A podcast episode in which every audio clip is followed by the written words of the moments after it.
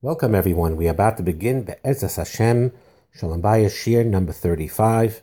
Email address shalombayis777 at gmail.com. Uh, we are going to discuss now the, the aspect of intimacy, physical intimacy, and the zivug. Um, and we will um, ex- more extensively discuss it in later uh, in the shiurim, and some will be touched upon in the feedback. But from time to time, we will bring up uh, this subject beforehand as well. So it's brought down by the Mikubalim that every time that there is a unified connection between a giver and a receiver, between a Gnoisein and a Mekabel,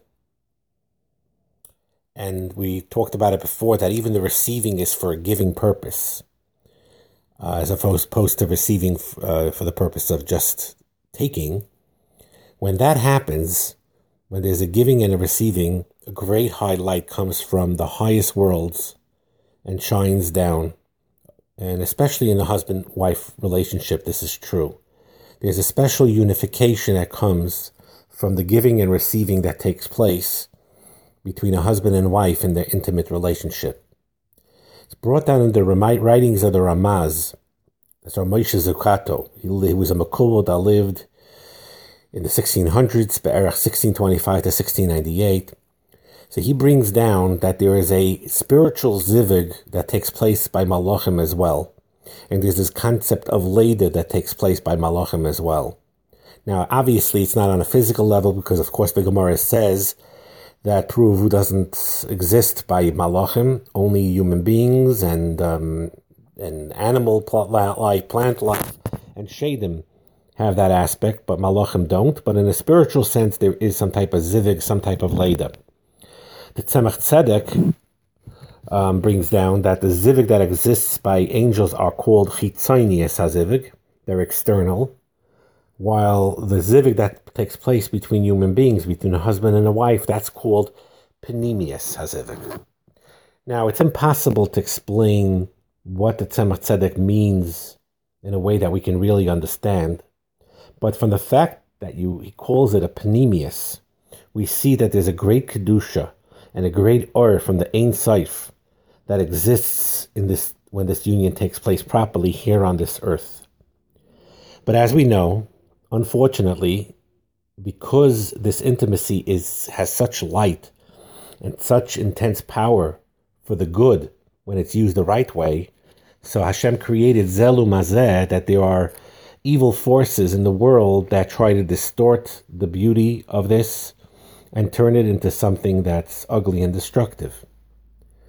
But the truth of the matter is, is that there's great shlemus in Avodas Hashem that comes through a deep love that exists between husband and wife, and especially when that deep love is expressed in physical ways and in a sexual way.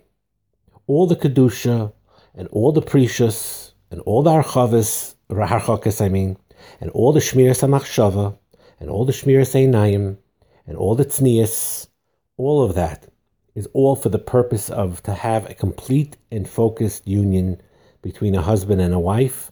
That's the essence of the tikkun midas hayisaid.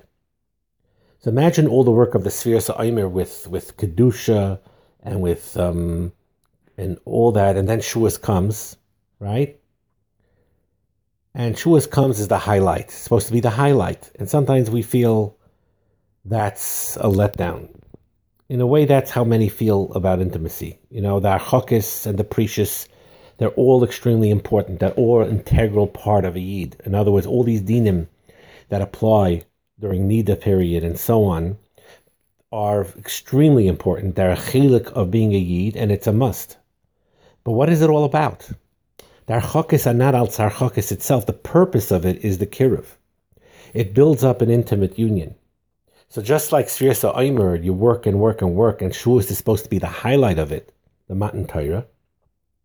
Zelu Mazeh also, the, the, the, the, the, all the hadinim of Hachakis, and all the inyanim of Shmir Seinayim, and all the inyanim of staying away from the streets, and all the inyanim of being faithful and loyal to your wife by not looking at any other woman, and by the woman not looking at any other man. All of this avoida is for the purpose of, to ultimately for the husband and wife to be mischaber with each other in the proper way, in a kaddishtika way, and a, and a special way that brings the Shekhinah down on this earth. And that applies even if a child is not produced from that union. It's not like the original Christian clergy or Buddhist monk. They, but monks, they many of them practice total abstinence. And I'm talking about even those who did not become perverts or child molesters. You have, unfortunately, in the clergy, in the with the Christian Christian churches, a tremendous scandals these days, and it was going on for, for a long, long time. Where um, many of the monks they they couldn't control their taiva, so they used it for homosexuality and being and child molesting and things like that. So you see that abstinence as a as a um, seder avoida for a human being is not a healthy thing, and that's why Yiddishkeit does not believe in that. You know, with the rare exception of Moshe Rabbeinu himself, and some very rare Ben Azai personality types, uh, which doesn't really exist bisman Aside from that, the physical intimate union is a must in this world, and that's what Hashem wants between every husband and every wife and it's a very powerful vehicle to get closer to Hakadosh Baruch Hu.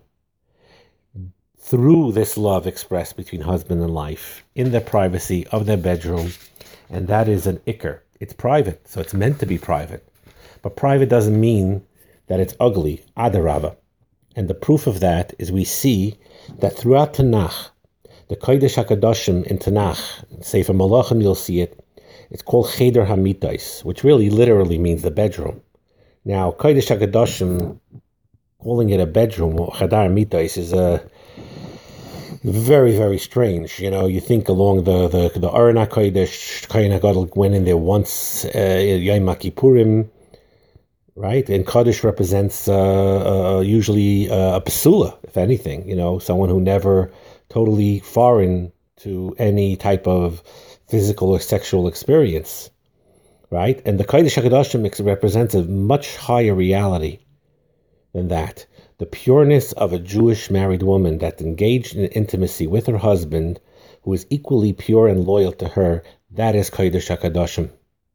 There, in that intimate space, in the Holy of Holies, it's the highest place, higher than Shabbos, higher than Yontif. In a weird way, it sounds like I shouldn't even say in a weird way. The bedroom if you utilize it properly, is Kaddish Vitar, and even more so even than your Shabbos table, than your Yontif table, or Tfilas Anila in uh, Yom Kippur. It's higher than the Seder, which is extremely high. Because um, while the Shulchan is Kodesh, the bedroom, which is Chadar Amitais, is Kodesh Kadashim. It's Kodesh Kadashim. Of course, it requires mindfulness. It requires preparation. To want to give pleasure as the beloved would want, not the way necessarily you may want.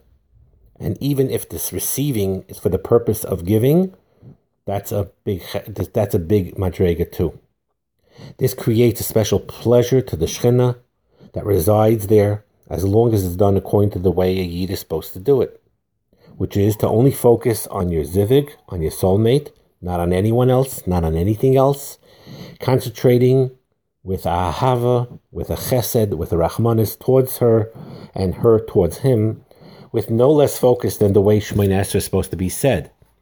And actually, I'm going to end off this particular shir with this, that um, that's one of the reasons, you know, that when originally when Hasidus came out, and there was tremendous controversy about it. And the first Hasidic Sefer that was printed was called Toldos Yaakov Yosef, written by the Talmud, a Talmud of the Baal Shem. Hundreds and hundreds of quotes from the Baal Shem Tov in, in that Sefer. The second Sefer, I believe, that was printed was called Tzavaas Harivash. And that's a much smaller Sefer. That was the first one in the Cherem that was burned in Vilna and other places. It's an unfortunate incidents in Klal Yisrael and it, there's a history behind it. But Bekitzer, so, so that safer actually, ironically, it's a second safer that got, but it got burned first. Maybe because it was smaller, it was more accessible, more people had it, it was more meforsum.